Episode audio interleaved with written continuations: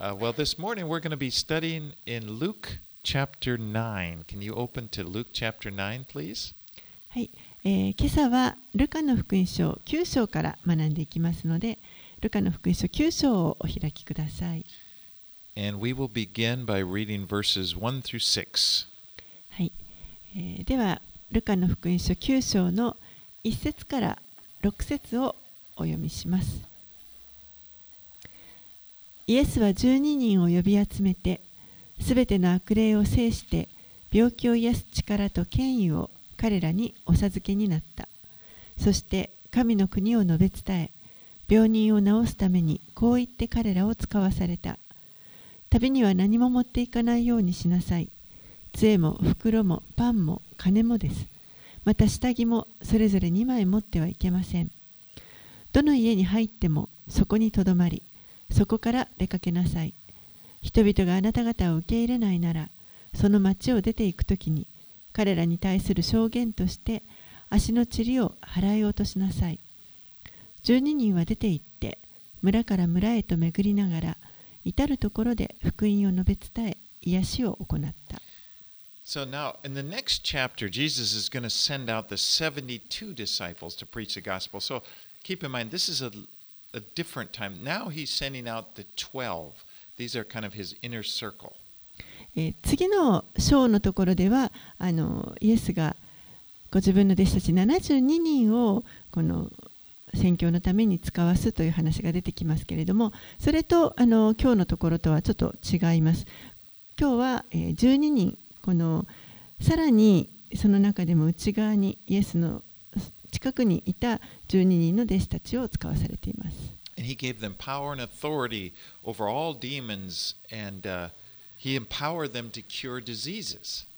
イエスは彼らにすべての悪霊を制して病気を癒す力と権威を彼らにお授けになったとあります。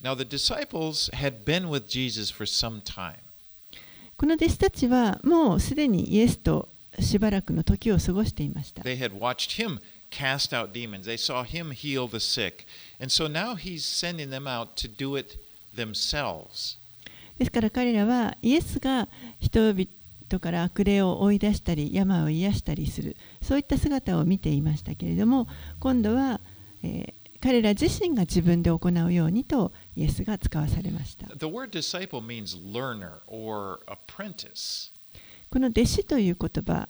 これは、えー学ぶ人とか見習いとかそういう意味です。Now, when a mentor trains a disciple, they first the first thing they do is they demonstrate, and the the the disciple watches how they do it. ですからその師匠はですね弟子をあの訓練するのにまず最初はどうやって行うかということを示しますあの師匠の方が示しますそしてそれを今度はこの弟子たちに、えー、学ば行わせるということです。で、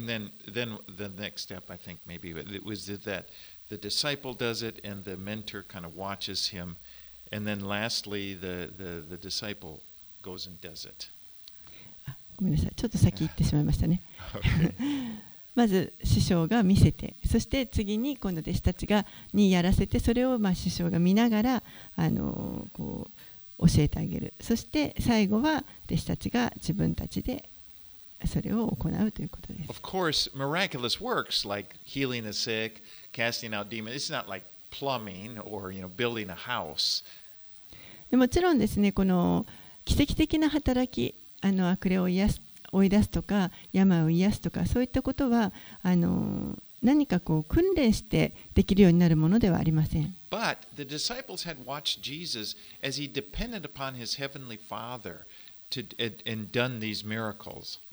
でも彼らがイエスを見ていった時にイエスはこの父なる神に全てを委ねてそして父なる神の力で行っていたというのを彼らは見ていました And so he sends them out, but he tells them to travel light. イエスはここで弟子たちを送るときに、もう本当に軽装で行きなさいと。必要なものはすべて神に頼るようにということです。ですから余計な、えー、洋服だとかお金とかも持って行ってはいけない。必要なものはすべて神が備えてくださるということに信頼をしなければいけませんでした。You know, although that that that does th- there is that pattern today. This is not the pattern for all missionary work. でもこれはあの全ての宣教の働きに当てはめられることではありません。Because we see that in, i this is a short-term trip. They were supposed to travel light. これはあの非常に短い、えー旅でしたので、えーそもそも彼らはあの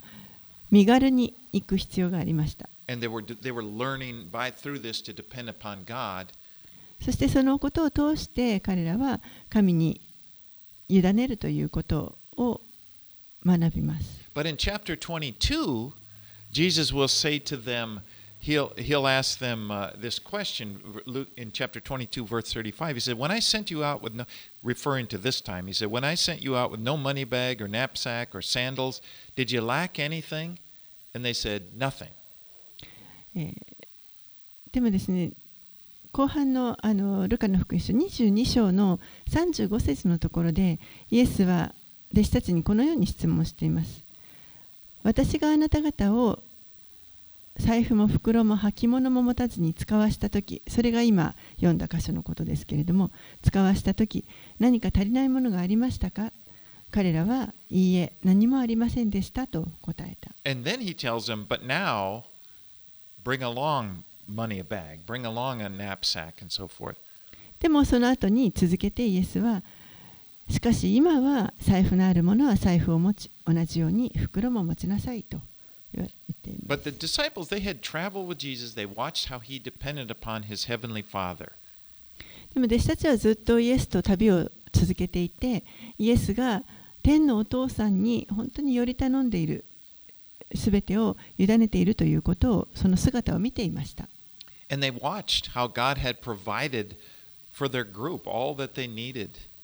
そしてまた天の父が、え、彼らの,そのイエスとその一行の必要をいつも満たしてくださっている姿も見ていました。But that was when Jesus was with them.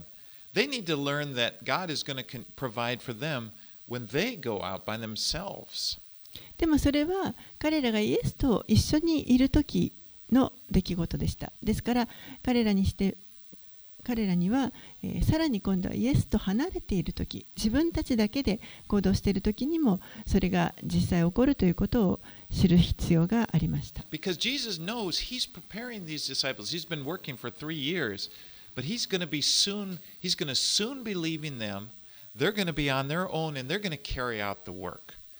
イエスは、えー、この一緒にこの弟子たちと共にいましたけれどもその間にいろいろと先のことを整えておられま準備をしておられましたそして3年経ったらば、えー自分は彼らから離れるということもご存知でしたのでその時に彼らが自分たちで行動できるようにこの働いておられました。And so he tells them when you enter a town, uh, they were to stay in the same house that welcomed them when they came in. 彼らが町に入ったらそこで彼らを迎えてくれた家があればそこにとどまっているようにと言いました Now, in those days, they didn't have hotels.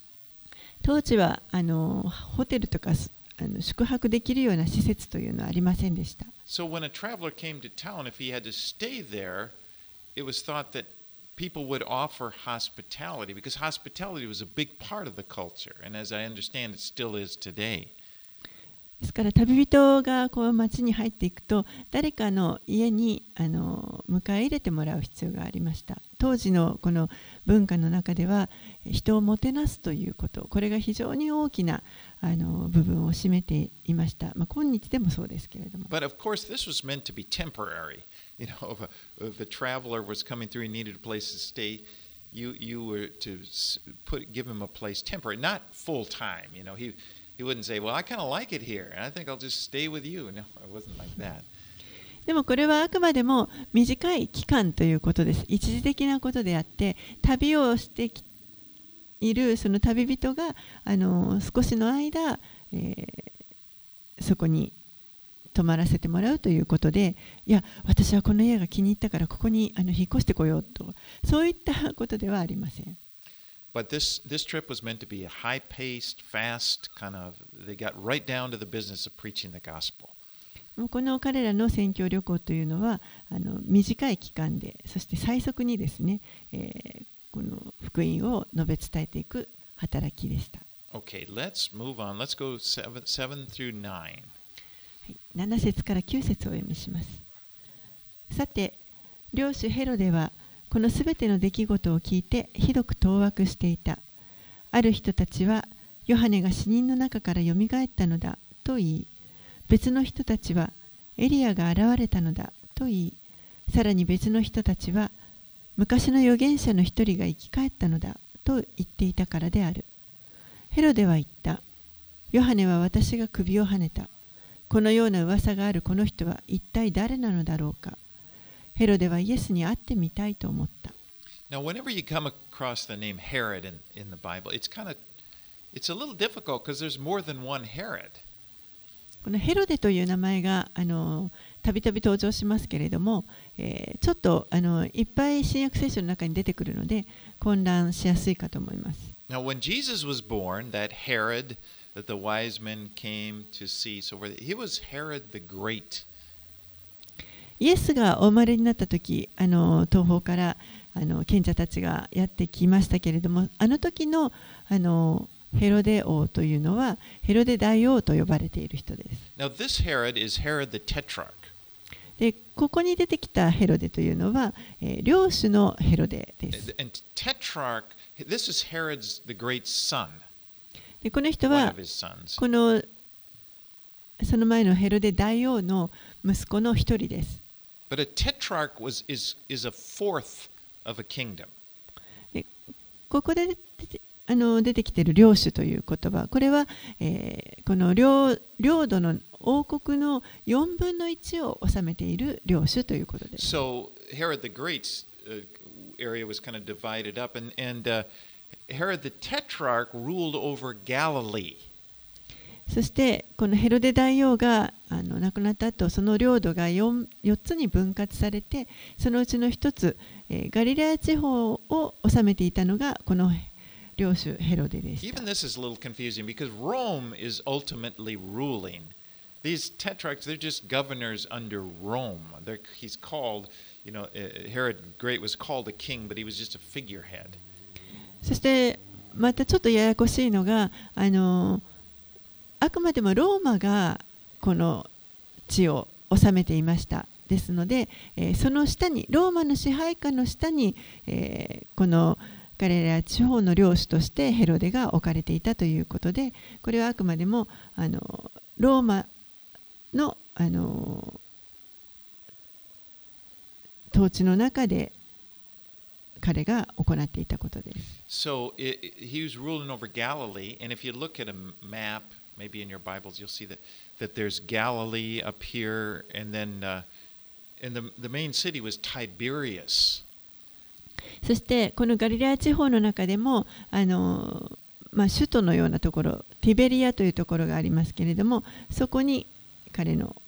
あの拠点がありました。 But that's the, the, Galilee is where Jesus grew up, and that's where he did most of his ministry up there. でこのガリラヤ地方というのはイエスがあの育ったところになりますのであの彼の主な宣教の働きはこの地域で行われていました。But anyway, Herod, Herod hears about Jesus. He hears these great things happening, but he's perplexed. Who is he? でこのヘロデがイエスのことを、まあ、伝え聞いてそしてちょっとこう当惑しました一体この人は誰なんだろう？around, いろんな人に聞くと、人々はいろんな答えをします。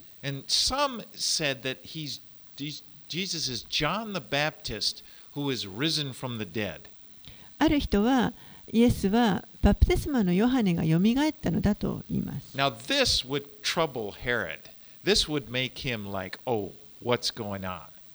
で、その答えは、あの特にこのヘロデを。困らせましたえ一体何が起こっているのか Because if you remember, he was the one who put John the Baptist to death. なぜならば覚えておられると思いますけれどもこのヘロデこそが、えーバプテスマのヨハネを殺したからです。And you remember the story that he, he kind of liked John, but his wife hated him. And so he gave in to her, and he, and, and he must have been guilty. That guilt must just have been constantly a part of him. And now he hears Jesus, and he thinks, oh no, John's coming back. He's going to get revenge on me. その時のストーリーをあの覚えておられると思いますけれども、えーヘロデはヨハネのことをあの割と気に入っていたんですけれども彼の妻があのもう非常にヨハネを憎んでそして殺してほしいということになって結局はあのその人々の手前ヨハネを殺してしまうんですけれどもそれがずっとヘロデにとってはもう罪悪感となって、えーこう心を苦しめていましたですからここで今そのヨハネがよみがえったのだと聞いて、えーちょっと戸惑っています Now, other people, they said that Jesus was Elijah, the prophet. 他の人たちはある人たちはえーイエスはの預言者エリアであるという人もいました。エリアというのはあの、まあ、とても力のある予言者の一人です。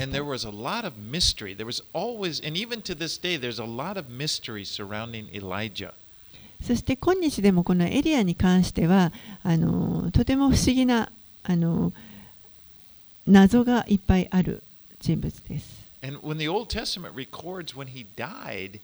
it it it it wasn't like a physical death. It it talks about how these flaming chariots came down and they just took him up into heaven. 旧約聖書を見ますとエリアがあのいなくなったのは、えー肉体的な死をもっていなくなったわけではなくて火の車が降りてきてそれに乗って彼は天に上げられていきました。And then to add to that, if the very last verses of the Old Testament, the prophet Malachi, s- uh, uh, he prophesied that Elijah would appear again on earth before the great day of the Lord. そしてまたこの旧約聖書の一番最後にある預言書マラキ書ののところには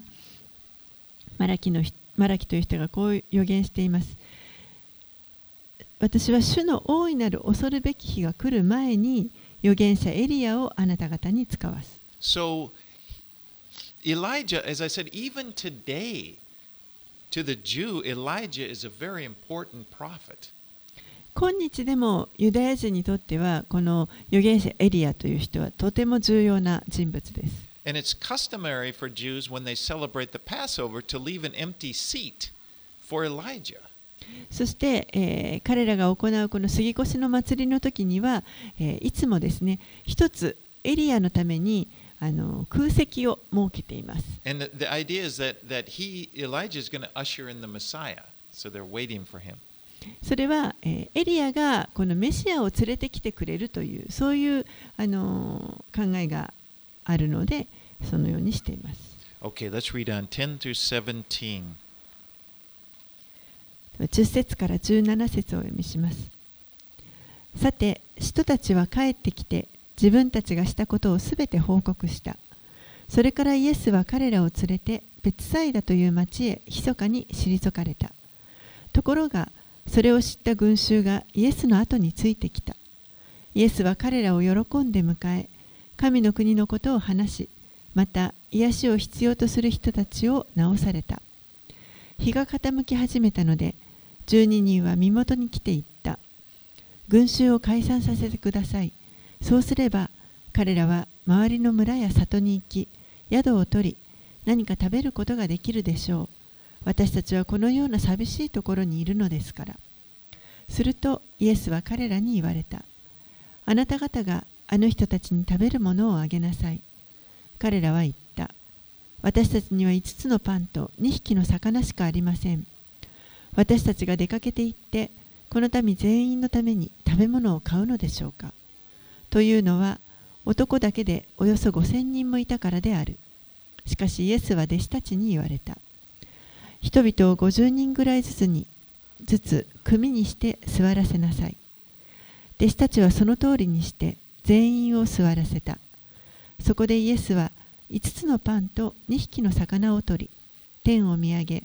それらのゆえに神を褒めたたえてそれを裂き群衆に配るように弟子たちにお与えになった人々は皆食べて満腹したそして余ったパン切れを集めると12かごあった So Bethsaida is, is up at the top, the north uh, eastern corner, the very top of the Sea of Galilee. ベツサイダという町は、えーガリラヤ湖の、えー北東の端の方にある町です。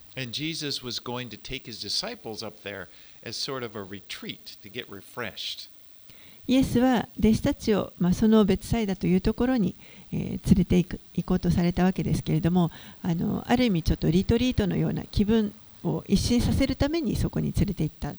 行こうとされました。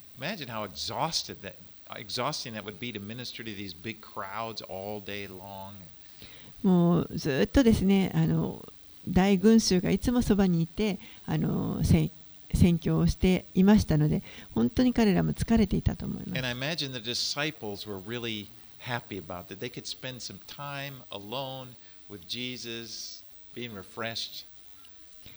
きっとこの弟子たちもとても嬉しかったと思います。イエスとあのゆっくりと時間を彼らだけで時間を過ごすことができる。もうちょっとなんか軽井沢に行くような、そういう感じかもしれません。でも群衆がそれを聞きつけて、そして彼らに従ってきました。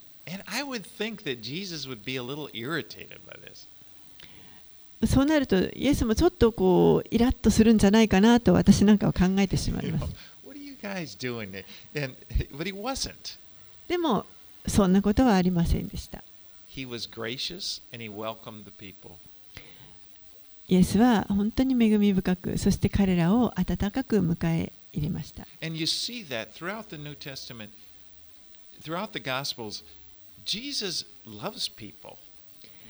新約聖書全体を通して分かることは、イエスは本当に人を愛しておられます。常に憐れみの心を持っておられます。そしてイエスは常に人々に対して時間を作りました But he, he spoke to them about the kingdom of God and he healed all those who needed healing. 彼らに神の国について語りそして癒しを必要としている人を癒されました Well, this happened during their day, all day long, and then the day is coming to the end. And then the disciples tell Jesus, "Je- you know, what, what, you should send the crowd away because they, they haven't eaten all day and, and they'll be able to find lodging. They can find a place to stay and get something to eat. もう一日中ですね昼間ずっとそのようにあの過ごしていたので、えー日が暮れて弟子たちはイエスに対してこの群衆を町やむあの村や里に返してくださいとそうすればそこでどこかあの泊まるところを見つけられたりまた食べるものを見つけることができるできます But Jesus responds, You give them something to eat. でもそれに対してイエスが答えられたのはあなた方が彼らに食べ物を与えなさいと言われました And, you know, the disciples, of course, they're like, What? 弟子たちはえっと You know, it's like they, they looked immediately. They considered, okay, this is what we got. We don't have nearly enough. We, it's impossible. もう自分たちが持っているのはこれだけしかいないのにこれだけの人数の人どうやって食べさせるんだともう不可能と思いました。どうやったらこれだけの人たちに食べさせることができるんですか？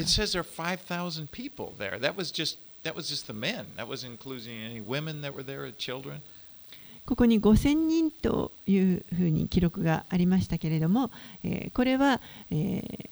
男性だけです女性や子供たちの数はこの数に含まれていません I mean, think about if you've been to a concert or a ball, baseball game or some, somewhere where there's a crowd, and can try to imagine a crowd of that size. That's a lot of people. 何かあのスポーツ観戦や何かそういったところに人が集まるようなところに行った時にこれだけの多くの人数がいるっていうことを思うとあの大変であることがよくわかると思います。でももちろん、あの弟子たちが彼らに食べさせることが不可能なわけではありませんでした。もちろん弟子たちが自分たちだけでやろうと思ったらそれは無理です。でも、イエスを通してであれば可能です。You know, when we think about that, maybe you think about well, I'd like to minister. I'd like to help the people around me in, in, in you know, to, to come to Jesus or just to just to minister to help their needs. And you kind of you can feel overwhelmed. 時に私たちはこう周りの周りにいる人たちに対して何か福音を伝えようとか、えー彼らの必要に応えようとするときにもう自分にはできないと思ってもう本当にそれに圧倒されてしまって、えーできないもうあのいっぱいいっぱいになってしまうということがあると思います。And you might consider your lack. Well, I don't, you know, what what uh, the things you don't have. そして自分にはないもの、欠けているものにもう意識が集中してしまいます。And sometimes we may think, well, I'm just having a hard time with life. You know, I'm having a hard time getting, how can I help this person? 時には自分だってこんな今苦しい状況の中にいるのにどうやってそれで他の人を手伝うことができるんだろうと。でも真理は私たちはいつも何か持っています。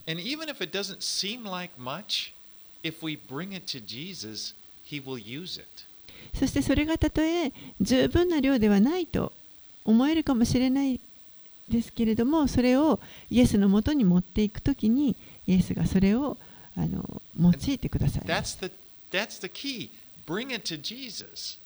そこが鍵ですイエスのもとに持っていくじ持っているものを持っていくということです.なぜならイエスこそがこの違いをもたらしてくださる方だからです.この方こそ何倍にも増やしてくださる方です You know, I think one of the most oppressive thoughts that comes into our minds, and I, I believe everybody is faced with this at some time or other, is this idea that I'm just significant. I don't really have much of value to offer. 私はあのこの非常に否定的な考え方の一番大きなものの一つには、えー自分は本当に取るに足りないものだという考えがあると思います。世の中というのは、このような考え方で本当に人を落ち込ませようとします。ああ、もう誰もあなたのことなんか誰も気にしてないよ、心配してないよという、そういったささやきが聞こえてきます。もうただ、お前は邪魔者なんだ。それは真理ではありません。それは悪魔から来ている声です。彼は悪魔はそのように偽りを語ってあなたを落ち込ませようとします。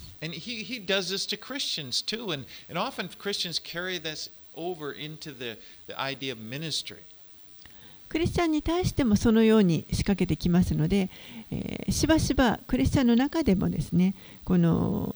福音の働きを考えるときにそういうあのサタンの偽りの考えに落ち込まされてしまうことがあります.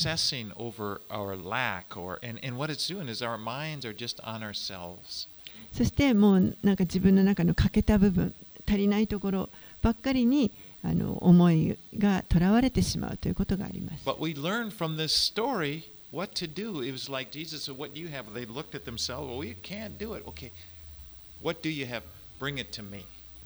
でもこの話から私たちは学ぶことができると思います。あなたたちは何を持ってますか？でこれしかない、こんなもので何ができるんでしょうと言っても、それを持っているものを私に渡しなさいとイエスが言われます。And Jesus delights in taking things that are offered to him, even little things, and using them for his glory. イエスは たとえ私たちがどんな小さなものでもこれをイエスに捧げようとすることを本当に喜んでくださってそしてご自分の栄光のためにそれを用いてくださいま Now, す these fish that were brought to Jesus, they weren't the, those big Pacific salmon, you know, they weren't, fi- these were sardines. ここであの持ってきた魚というのはあの非常に大きな鮭のような魚ではなくてもう小さなイワシのようなものです。でもこれをイエスは用いてくださって群衆を食べさせてくれました。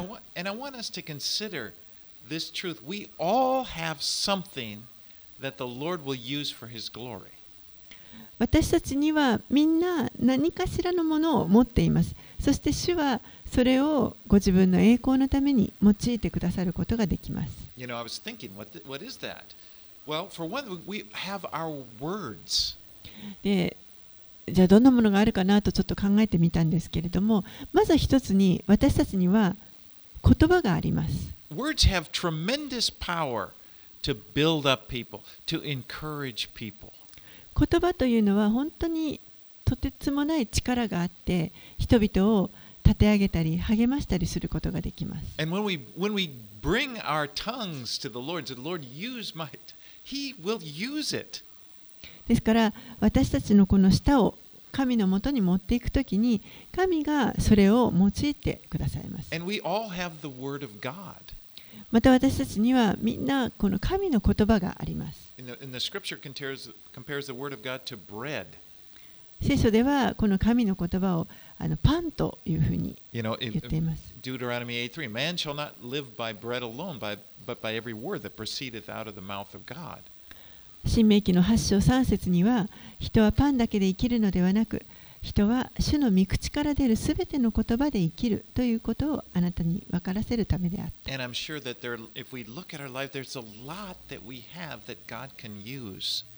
そして他にもですね私たちが持っているものたくさんのものを神は用いてくださることができますもし私たちがそれをそれらを神のもとに持っていくのであれば.そしてそうするときに私たちは本当に祝福を受けます And I think of the disciples here. They each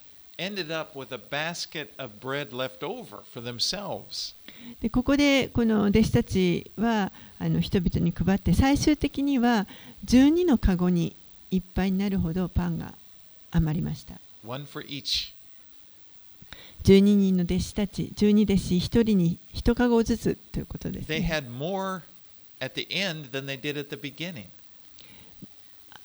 始まりよりも終わりの方がよりあの増えていました So, but Jesus was the one who provided this miraculous supply of bread and fish, but he did it through the disciples. イエスこそがこのパンと魚を、えー何十倍にも増やしてくださった方ですけれどもでもそれをイエスは弟子たちを通してそのことを行われました Because I was thinking of the way this was done. Jesus had them sit down. They had them sit down in groups. Well, the disciples would go to Jesus, get the food, go out and distribute it to them. Maybe they passed it to somebody else. But it's like if you were way out in the crowd, you may even not know, be aware that Jesus had multiplied. You're just receiving from the disciples. まず50人ぐらいずつに組に分けさせてそして彼らを座らせて、えー弟子たちがですねこのイエスから 食べ物を受け取ってそれをそれぞれの組にこう配っていったと思いますですからちょっと離れた方に座っている人たちにしてみればもうあのどうやってこれが増えて増えたのかということもわからないままただ配られたものを受け取っただけという人たちも大勢いたと思います And so everybody filled with ate until they were full. And then they were they had all this left over. One one basket for each of the disciples. Everybody's satisfied. そして、えー人々が十分食べて満腹して、えー最最終的に余ったパンをこうカゴの中に入れると12カゴ12弟子1人に1カゴずつ分のパンが余りましたそしてすべてのものが満腹しました Okay, let's move on. Let's go 18 through 20. 18節から20節をお読みします。さてイエスが一人で祈っておられた時弟子たちも一緒にいた。イエスは彼らにお尋ねになった。群衆は私のことを誰だと言っていますか？彼らは答えた。バプテスマのヨハネだと言っています。エリアだという人たち昔の預言者の一人が生き返ったのだという人たちもいます。イエスは彼らに言われた。あなた方は私を誰だと言いますかペテロが答えた神のキリストです So now Jesus asks his disciples, Who do the people? You know, they've been around the people, they've been around been amongst the people. Who do the people say that I am? イエスはここで弟子たちに、えーこの群衆人々は私のことを誰だと言ってますかと尋ねます And their answer was pretty much the same as what Herod thought. でその彼らの答えは、ヘロデが聞いたこととあの大体同じような答えでした。ある人たちは、イエスがバプテスマのヨ,ハネの Others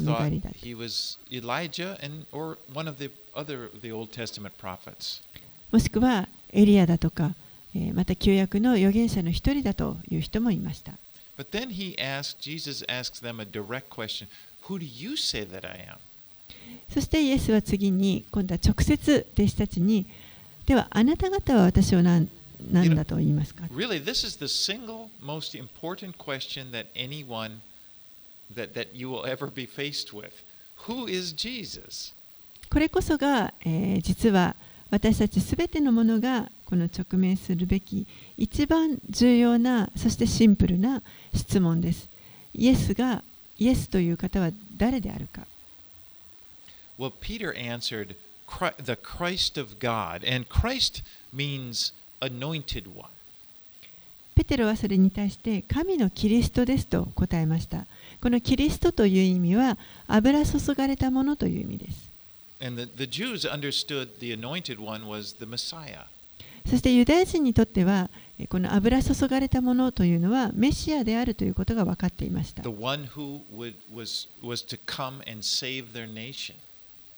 ずっと予言さ予言されて、えーやがて来られてこのメシアがやがて来て、えーイスラエルのこの民を救ってくださるという予言です And,。and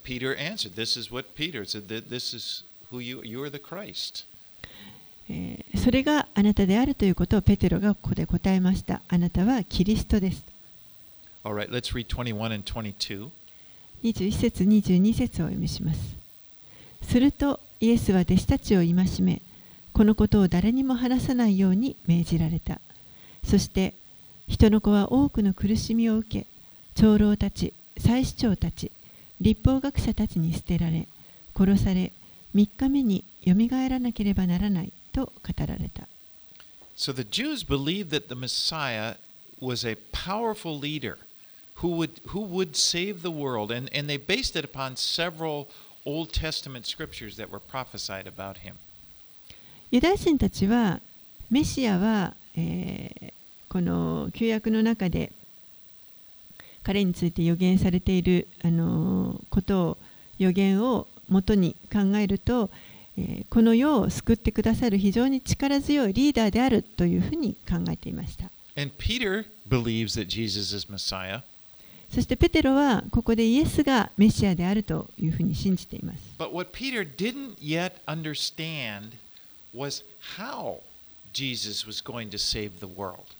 でもここでペテロがまだ理解していなかったのは、イエスがどのようにこの世を救ってくださるかということです。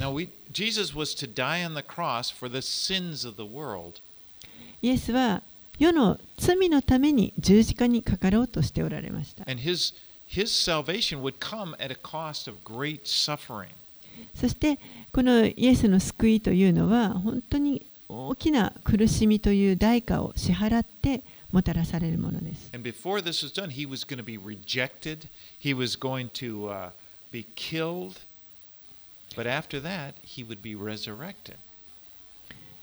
十字架の前にまず本当に人々から拒まれて、そして殺され、でもその後にまた再びよられます。Okay, 23, 節から27節をお読みします。イエスは皆に言われた。誰でも私についてきたいと思うなら、自分を捨て、自分の十字架を追って私に従ってきなさい。自分の命を救おうと思う者はそれを失い、私のために命を失う者はそれを救うのです。人はたとえ全世界を手に入れても、自分自身を失い損じたら何の益があるでしょうか誰でも私と私の言葉を恥じるなら人の子もまた自分と父と聖なる見つかいの栄光を帯びてやってくるときその人を恥じます。誠にあなた方に言います。ここに立っている人たちの中には神の国を見るまで決して死を味わわない人たちがいます。So the disciples believed that Jesus was going to reign over the world. 弟子たちは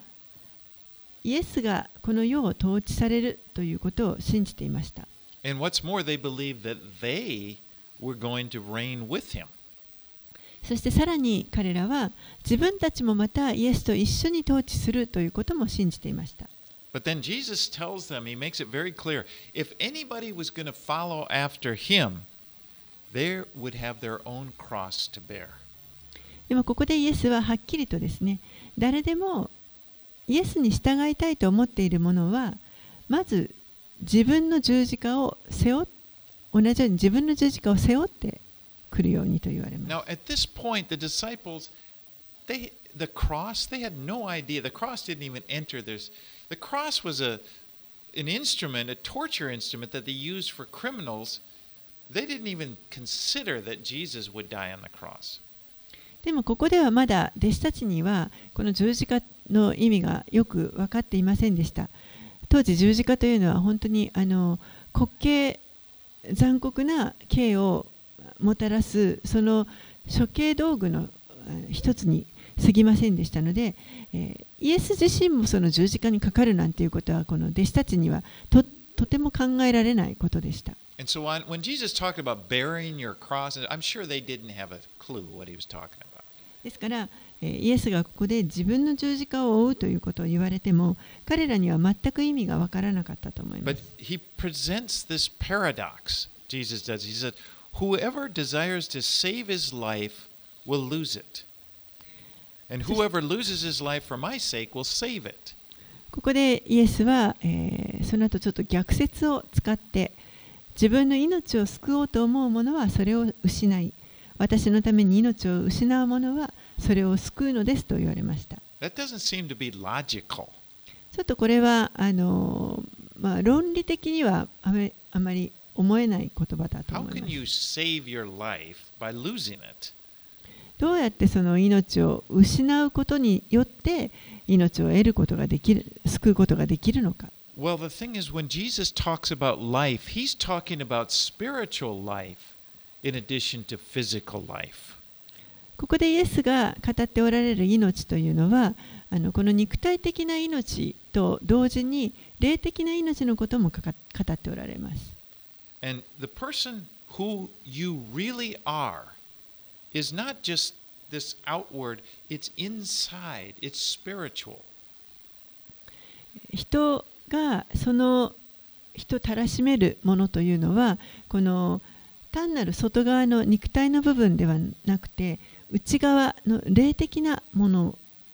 になります。And when you talk about your life, the most important part of your life is inside of you. そしてこの命のということを考えるときに一番大切なその命の部分というのは、えー外側ではなくて内側私たちの内側です。Because the Bible teaches that we are all separated from God because of our sin. 聖書は私たちすべてのものがこの罪のために神から引き離されてしまったと教えます。And sin is basically living independent of God. そして霊的に死んでしまったと言います。罪は、えーこの神から離れて独立してあの行う何か行うことを罪と言います。Sin involves this idea of who's the boss? Who's in control? 罪というのは誰が一体ボスなのか誰が支配をしているのか And, and so for, for sin, the attitude of sin is I am in control. This is me. My will be done. ですから罪を罪人というのは私が全てを支配し私のこの思いがなるようにというものです。The problem is we're not created like that. We weren't created to live apart on our own, our own little kingdoms. でも問題は私たちはそのように作られたものではないということです。私たち自身が自分で自分の国を支配するようには作られていません。We were created to, our life was to be in God, a part of Him. 私たちは神の国の一部として、神の一部として作られています。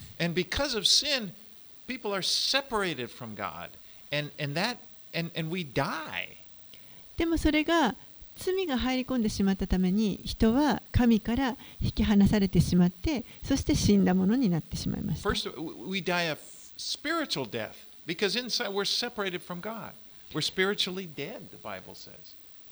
まず最初に私たちは霊的に死んだものになりました。あのこの罪が神と私たちを引き離してしまったからです。そ,のように聖書は教えています。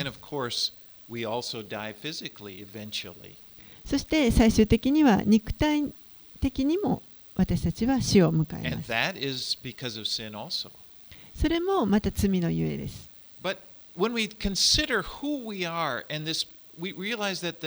Our main problem is not outside of us, it's inside of us. でも、えー、私たちの,あのこの一番大きな問題というのは実はこの外側のに起こることではなくて内側の部分です。神と引き離されている状態というのはこれが一番大きな問題です。神の御国がここにあって、私の王国がこ,のここにあるという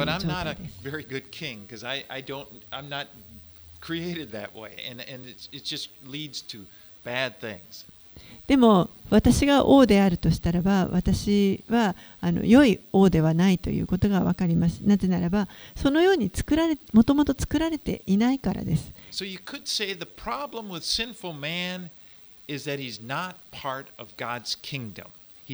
He is the king of his life. ですから問題はその自分自身の罪にのゆえに自分で治めようとしているところにあるのであって神の国の中に何か問題があるのではありません。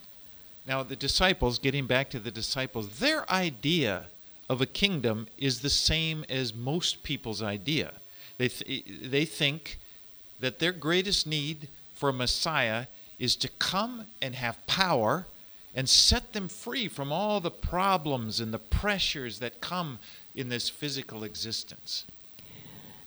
でもこの弟子たちの神の国に対する考え方というのは、えーほとんど多くの人たちが持っている思いと考え方と同じでした。彼らが考えていたのは、えーこの救い主というのは、本当に強い力を持って、えー、この物理的に自分たちが存在している世界にあるさまざまな問題だとか圧力とかそういったものから彼らを解放してくれるそれが救い主であると考えていました。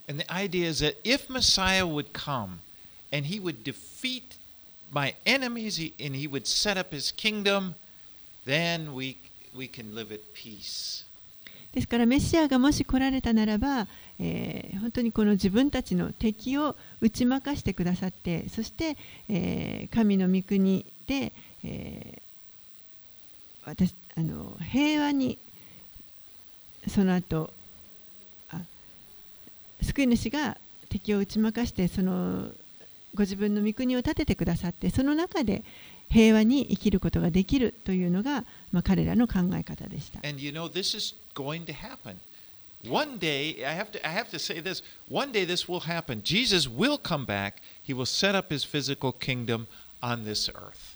でもちろんですねやがていつの日かそういう日がやってきますそして、えーイエスが再び戻ってこられてそしてこの地上に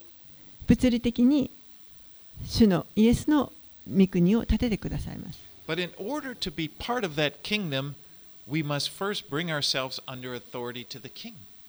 でも、その王国の一部となるためには、私たちはまず、このその国の王に、王の権威のもとに自分を置く必要があります。まず最初に霊的に神の御国に入る必要があります。sinful ー must come under the authority of the kingdom of God. 私たちのこの反抗的な心というものが、えー、この神の御国の権威のもとに来ないといけません。Happen, そのためにはあの道は一つしかなくてそれは十字架を通るということです。十字架というのは、えー、この服従ということを表します。And that's why Jesus said, If anyone wants to come after me, you want to be a part of my kingdom, you need to deny yourself and take up your cross. ですからイエスが、えーこの私の御国に入りたいなら私のところに来たいならまず自分自身を捨ててそして、えー十字架を追ってこなければいけないと言われました。And to deny ourselves means that, that uh, we deny the fact that I'm not king, but Christ is my king. We submit to Christ as our king. そしてこの自分を捨てるというのはつまり私が王ではなくてこのイエスが王であるそこの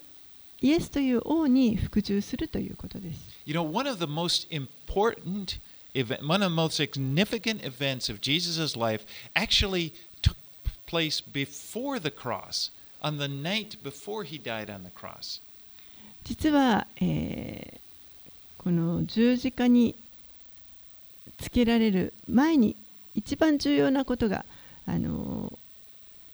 イエスが十字架につけられる前に起こっていたことが一番重要なことです。 It was in the Garden of Gethsemane. Remember, Jesus was praying, he was agonizing. He says,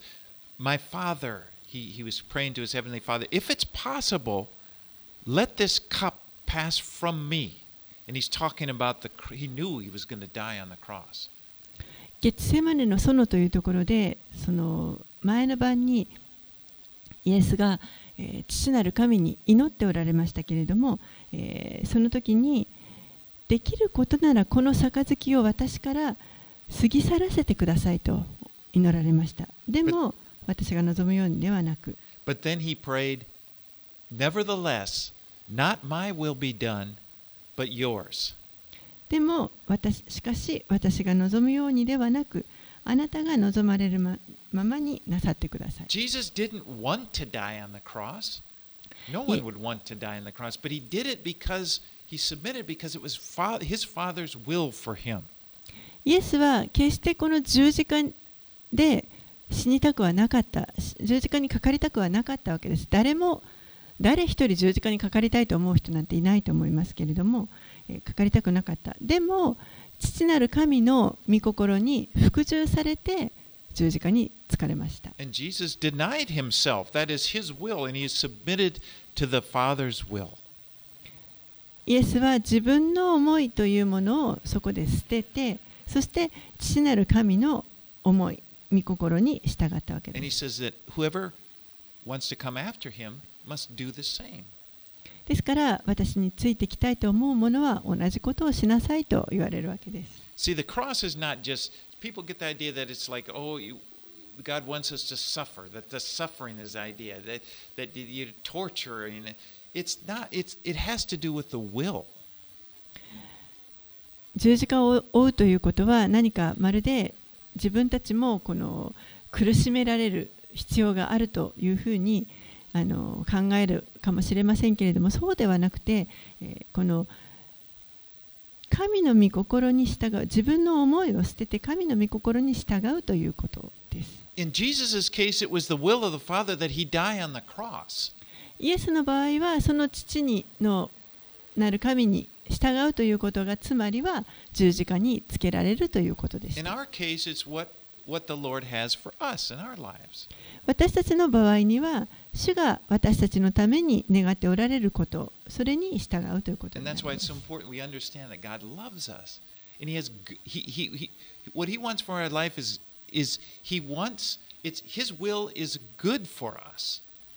その時に大事なのは、主は私たちのことを愛しておられるということですそして私たちにとって一番良いことが主の御心であるということです And when as we submit to his will, we are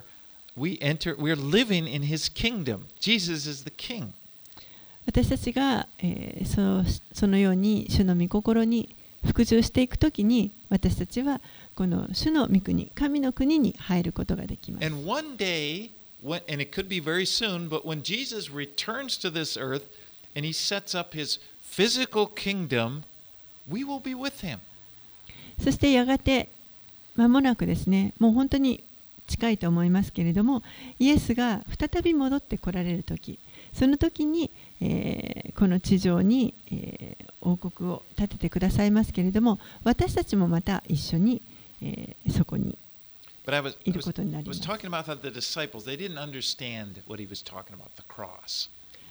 たちはここではまだこの十字架のことが理解できていませんでした。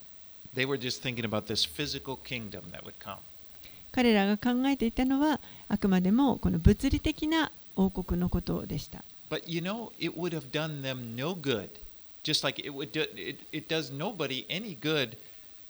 The fact that Jesus comes back and, and sets up his physical kingdom if we haven't entered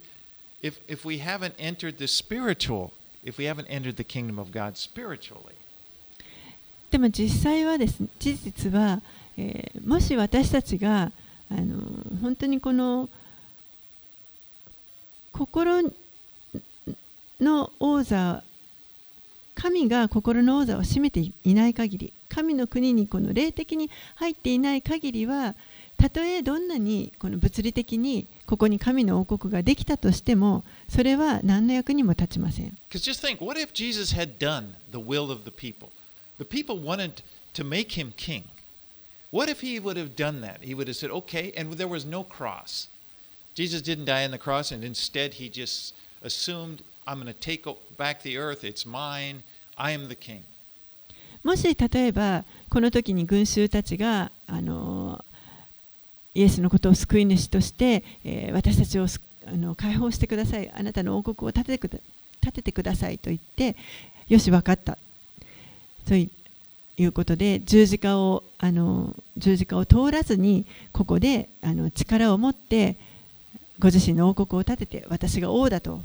言われたとします。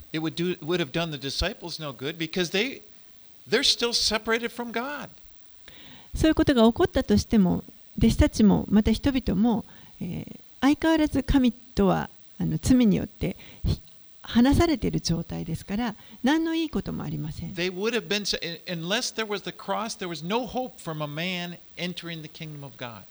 十字架がなければ、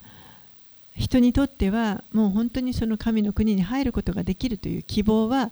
ありません。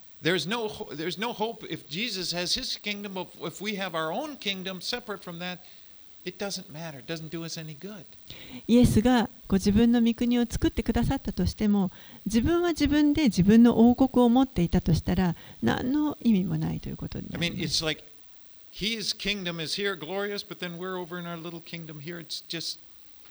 す。主の王国がここにあっても自分が自分で自分の王国を持っているとしたらもう私たちは相変わらず失われたもの失失われた状態ということにな But る praise God, he went to the cross. でも本当に神に感謝なことはイエスが十字架についてくださったということ and, ですそしてこの十字架を通して私たちに神の国に入ることができるようにその入り口を与えてくださいました。ですから私たちは今神のその御国の一部になっています。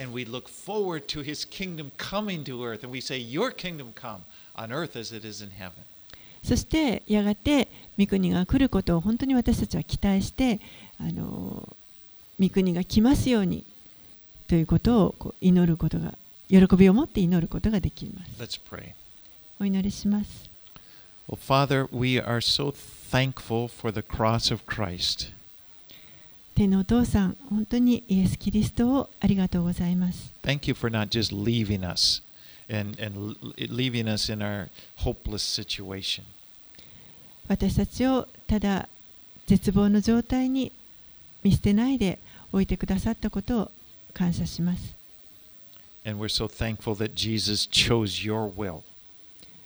イエス様があなたの御心を選んでくださったことを本当に感謝します。それによって私たちは救われました。And Father, we want our lives to bring you glory. お父さん、私たちはこの人生を通してあなたにご栄光をお返ししたいと願います。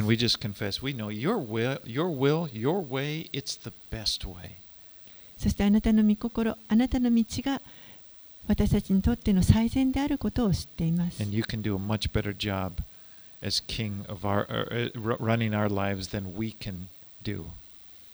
私たちが自分の人生を治めるよりもはるかにあなたが治めてくださる方が素晴らしいことを知っています。